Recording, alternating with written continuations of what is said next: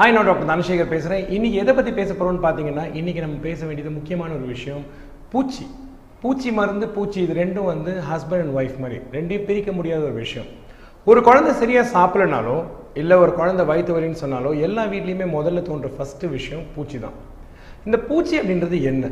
பூச்சி அப்படின்றது ஒன்றுமே இல்லைங்க. ஒரு சின்ன நோய்க்கிருமி இன்றைக்கி நான் பார்த்தீங்கன்னா காலையில் ஒரு எண்டோஸ்கோப்பி பண்ணேன். எண்டோஸ்கோப்பி அப்படின்றது பார்த்தீங்கன்னா ஆசன வழியாக ஒரு கேமரா விட்டு உள்ளே ஏதாவது தொந்தரவு இருக்கான்னு குழந்தைங்களுக்கு பொதுவாக பார்க்குற ஒரு டெஸ்ட். இந்த டெஸ்ட் பண்ணி பார்க்குறப்போ உள்ளே நிறைய பூச்சி இருந்துச்சு. இந்த குட்டி குட்டியாக இருக்கக்கூடிய இந்த புழுக்கள் பேர் தான் பூச்சின்னு சொல்லுவோம் இந்த பூச்சி நிறைய பேர் இருக்கிறதே தெரியல. இந்த பூச்சி இருக்கிற சில குழந்தைங்க பொதுவாக சொல்லக்கூடிய ஒரு விஷயம் என்னன்னு பார்த்தீங்கன்னா ஆசன வாய் மலத்தோரத்தில் அரிப்பு அப்படின்னு சொல்லக்கூடியதான் பூச்சிக்கான ஒரு முதல் அறிகுறி. இந்த பூச்சி சாதாரணமாக எதுவுமே பண்ணாது. இதை வந்து ஆங்கிலத்தில் ஒரு சைலண்ட் கில்லர்னே சொல்லலாம். ஏன்னு கேட்டிங்கன்னா கிராமப்புறத்தில் இருக்கக்கூடிய மக்களாக இருக்கட்டும் நகரப்புறத்து மக்களாக இருக்கட்டும் யாரையுமே பாரபட்சம் பார்க்காம தாக்குற ஒரே ஒரு கிருமி இந்த பூச்சி மட்டும்தான். இந்த பூச்சியில் பல வகைகள் இருக்குது கொக்கி ஊசி அப்படின்னு அந்த முனை எப்படி இருக்கோ அந்த முனையை பொறுத்து அந்த பெயர்களை மாற்றிக்குவாங்க இது ஆங்கிலத்தில் ரவுண்ட் ஓம்னு சொல்லுவோம் பூக்குவோம்னு சொல்லுவோம் பின் ஓம்னு சொல்லுவோம்.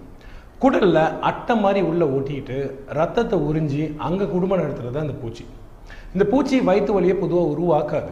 ஆனால் நம்மளுடைய அரசாங்கம் என்ன சொல்கிறாங்கன்னு கேட்டிங்கன்னா ஆறு மாதத்துக்கு ஒரு தடவை கண்டிப்பாக எல்லாரும் பூச்சி மருந்தை கட்டாயம் சாப்பிட்டே ஆகணும். இந்த பூச்சி அப்படின்னு சொன்னோன்னே எல்லாருமே குழந்தைங்க அதிகமாக சாக்லேட் சாப்பிட்றதுனால தான் பூச்சி வருதுன்னு சொல்கிறாங்க இது பொதுவாக உழவக்கூடிய ஒரு வதந்தி. பூச்சிகள் பொதுவாகவே உணவுப் பொருட்கள் மூலமாக தான் வாய் வழியாக உள்ளே போகுது. இந்த பூச்சி இடுற முட்டை பார்த்தீங்கன்னா ஆசன வாயில் மலத்துவாரத்தில் தான் உருவாகுது. மறுபடியும் அந்த குழந்தை ஆசன வாயோ மலத்துவாரத்தையும் அரிச்சிட்டு மறுபடியும் அந்த நகைக்கண்ணை வாயில் வச்சாங்கன்னா அந்த பூச்சி மறுபடியும் உடம்புக்குள்ளே போகும். இது ஆங்கிலத்தில் ஆட்டோ இன்ஃபெக்ஷன் அப்படின்னு சொல்லுவாங்க. இந்த இன்ஃபெக்ஷன் வரக்கூடிய குழந்தைங்கள முக்கியமாக நீங்கள் கவனிக்க வேண்டிய விஷயம் இந்த நகங்கள் தான் நகைக்கண்ணுகளை ஒழுங்காக ஒட்ட வெட்டுறதுக்கான காரணம் இதுதான். பூச்சி மருந்து கொடுக்குறப்போ குழந்தைக்கு மட்டும் பூச்சி மருந்து கொடுக்காம உங்கள் குடும்பத்தில் இருக்க எல்லாருமே இந்த பூச்சி மருந்தை கட்டாயம் சாப்பிடணும்.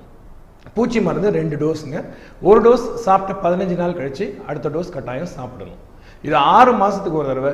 சில குழந்தைங்களுக்கு மூணுலேருந்து நாலு மாதத்துக்கு ஒரு தடவை கூட கொடுக்க வேண்டிய அவசியம் வரலாம். நோய் இருக்கோ இல்லையோ அறிகுறி இருக்கோ இல்லையோ கட்டாயம் பூச்சி மருந்து சாப்பிட்றது ரொம்ப ரொம்ப முக்கியம்.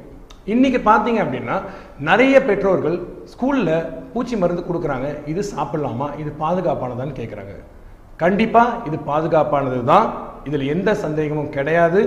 எல்லா குழந்தைங்களும் மினிமம் குறைஞ்சபட்சம் ஒரு டோஸாவது எடுத்துக்கிறது ரொம்ப ரொம்ப முக்கியம். இந்த மருந்து பேர் ஆங்கிலத்தில் ஆல்பெண்டசோல் அப்படின்னு சொல்லுவாங்க. இந்த மருந்து மட்டும்தான் பூச்சி மருந்து குழந்தைகளில் பொதுவாகவே எந்த ரிஸ்க்கும் இல்லாத ஒரு சேஃபான ஒரு மருந்து. தயவுசெய்து இந்த மருந்து சாப்பிடுங்க. பூச்சி வராமல் பார்த்துக்குங்க. வீட்டில் எல்லாரும் இந்த மருந்தை சாப்பிடணும். வீட்டில் அதே மாதிரி நாய் பூனை எது இருந்தாலும் அவங்களுக்கும் பூச்சி மருந்து கொடுக்கறது ரொம்ப முக்கியம். உங்கள் வீட்டில் வேலை செய்கிறவங்க யாருனா இருந்தாங்கன்னா அவங்களும் பூச்சி மருந்தை கட்டாயம் சாப்பிடணும். உங்களுக்கு குடும்பமே இல்லைனாலும் நீங்கள் உணவு பரிமாறுற ஒரு தொழிலில் இருந்தீங்க அப்படின்னா பூச்சி மருந்து கட்டாயம் சாப்பிட்டே ஆகணுங்க. இதை முக்கியமாக பாருங்கள் சேனலுக்கு சப்ஸ்கிரைப் பண்ணுங்கள் இதை பார்த்ததுக்கு நன்றி. வணக்கம்.